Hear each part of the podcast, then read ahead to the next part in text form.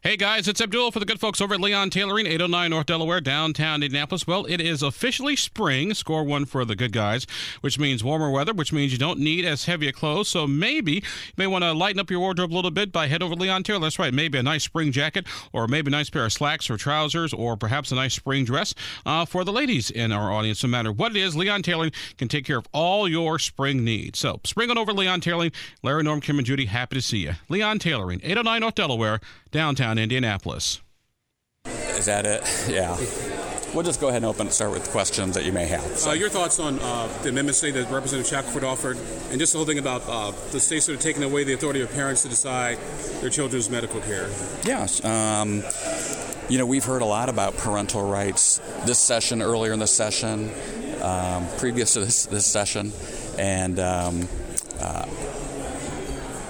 why not be consistent? Why not? We, we heard several hours of testimony this week with regards to uh, parents. Um, uh, and, you heard from parents actually uh, saying, you know, we want to be in, involved and we think we know what's best for our kids, and um, and that's what the amendments are trying to do.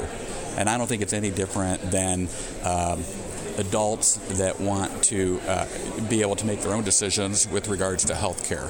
Um, you know, I've never really have had many healthcare issues uh, you know, I'm 58 years old though, you know, you go get an appointment, all of a sudden they might start to see things. So now you have to consult doctors and discuss these things. I don't want the legislature getting involved in decisions between me and my doctor with regards to uh, future health care de- decisions that I have to make.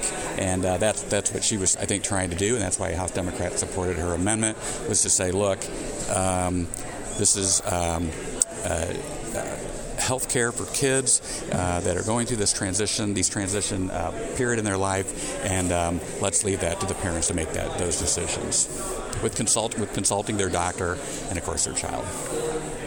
What results do you think this legislation could have on the state of Indiana if it passes? Well, you know, we've talked about, and I was hoping that we were going to maybe put the culture wars to rest, but uh, apparently not, because um, that was sort of the indication that I was getting back back in November when we were doing these session preview meetings. Um, and so, you know, once again, we're, we're right up there in the forefront. And um, uh, I, I've said over and over again that, you know, we're trying to attract businesses, attract talent, retain the talent that we have, retain kids that are, folks, kids that are graduating from our great universities and want to stay here in Indiana. Um, you've seen, I think, recent interviews on the street interviews. I think that one of the uh, local papers did here, we're interviewing uh, young adults. You know, what what what do they want to do? Where do they want to go? And they're basically saying, you know, why do we want to stay here in Indiana if we're going to continue to uh, pass these, these type of bills? And it's happening over and over again, and it needs to stop. I thought we were hoping we were going to have one of those sessions where we could get through, but it doesn't look like it this this session, or frankly, even future sessions. Senate Bill 134 restricts municipalities from uh, banning the retail sale of pets. Uh, if this goes through, it would overturn Indianapolis's um, ban on retail sale of pets. Um, do you have any strong feelings about this bill well, as it takes away local control? Well, that's just it. I mean, I've, I've been, always been a local control person. At least I try to be. I try to support uh, what locals want to do. Um, you know, I hear so much from the other side about uh, those closest to the uh, government govern best, those type of things. And so here again, once again, we're trying to override the decision made at uh, at the local government uh, level because there's there's things I think that go into this. I think the uh, one uh, information or something came up with regards to. Um, uh, they, well, we don't uh, go to these puppy mills and that type of thing. Okay, well, fine, let's put in a penalty. Oh, no, no, we don't want a penalty. and so, well, wait a minute, uh, then maybe you do, and you're, you know, so, um, and then there's some cost to local governments as well. And I think that's something that I don't think is explored enough. What's, what, what, what is the cost to local governments if they can't control these type of, of, um, uh, of, of, stores that sell sell pets and things like that. So um, I don't think that's been fleshed out very well. And I'm a local control person, as most of our caucus members are. So I would be opposed to that bill. Uh, there was a report out uh, that basically said Indiana's healthcare costs for the hospitals are like $2 billion higher than the national average. What do you think should be done to deal with that issue? Indiana is a low cost state, but apparently healthcare is a little bit of a different story. Well, we also have flip side, we also have pretty good health care.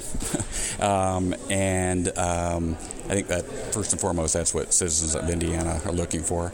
Um, but, uh, you know, I do agree that we should uh, do everything we can to help lower healthcare costs. House Democrats have proposed uh, amendments and bills in the past that only seen them shot down. Uh, and so uh, w- we've always said, and we're always open to working with uh, our colleagues to help lower healthcare costs. Um, and this is it's it's um, I know it's a big issue, and it's just we, we seem to always kind of talk about hospital costs without thinking about insurance costs. Um, you know, if, if, we control ho- hospital costs, or the insurance company is, are they just going to make more money, or are they going to be part of the solution as well? Um, so I think there's it's a lot to discuss, and hopefully we'll come up with some some solutions before the end of session. If not, we'll obviously keep working on it over the summer and into next year. Do you feel like the bills that are moving so far this session, aimed at the healthcare cost issue, will actually do anything to bring down healthcare costs in the state?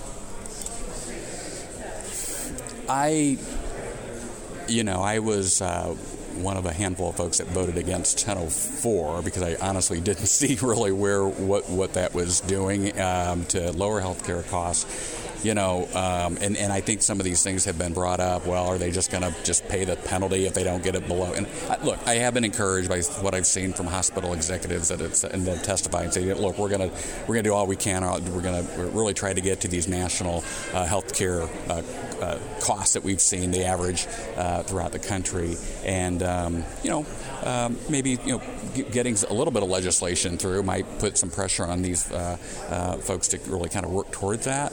Um, so we'll just have, have to see. I'm not convinced, though, that what I've seen so far is going to uh, uh, really dramatically lower healthcare costs. I do think, though, again, I've been encouraged by what I've seen from some hospital folks that have testified uh, that in their willingness to uh, put more of an effort into lowering healthcare costs, hospital costs. Do you think that there's uh, still stumbling blocks on the public health uh, plan expansion, especially from from rural areas not getting on board? Do you think that whole program that, whole, that the governor uh, proposed is in any danger of not getting through? Um, I don't know. I mean, it, it, you know, it's these opt-in provisions, which I think is probably helpful. Um, you know, they can still vote for it, and if their counties don't want to opt in at first, the, I think part of a, a, lot of the thinking is that maybe if the surrounding counties, those that are do, that do uh, opt in, will see some improvements, things like that. Um, I do know that you know talking. Um, I think it's okay to say talk, Dr. Box. You know, one, one, of the things that she learned from the pandemic was while Marion County, Allen County, some of the larger counties uh, and their local health departments have you know do, still doing a you know pretty good job, and, and is that when she got into the rural areas where they're not as well funded, uh, maybe don't have the staff, um, that they're the ones that really kind of need the most help. So I would hope that they would uh, buy in, but if not, maybe some peer pressure, or if they can at least see how other counties are doing and how they're faring over maybe a year, get another report, maybe they'll opt in later on. Thank you very much, Thank you. Thank you. This podcast was produced and edited by Chris Spangle and Leaders and Legends LLC. If you're interested in starting a podcast or taking yours to the next level, please contact us at leadersandlegends.net.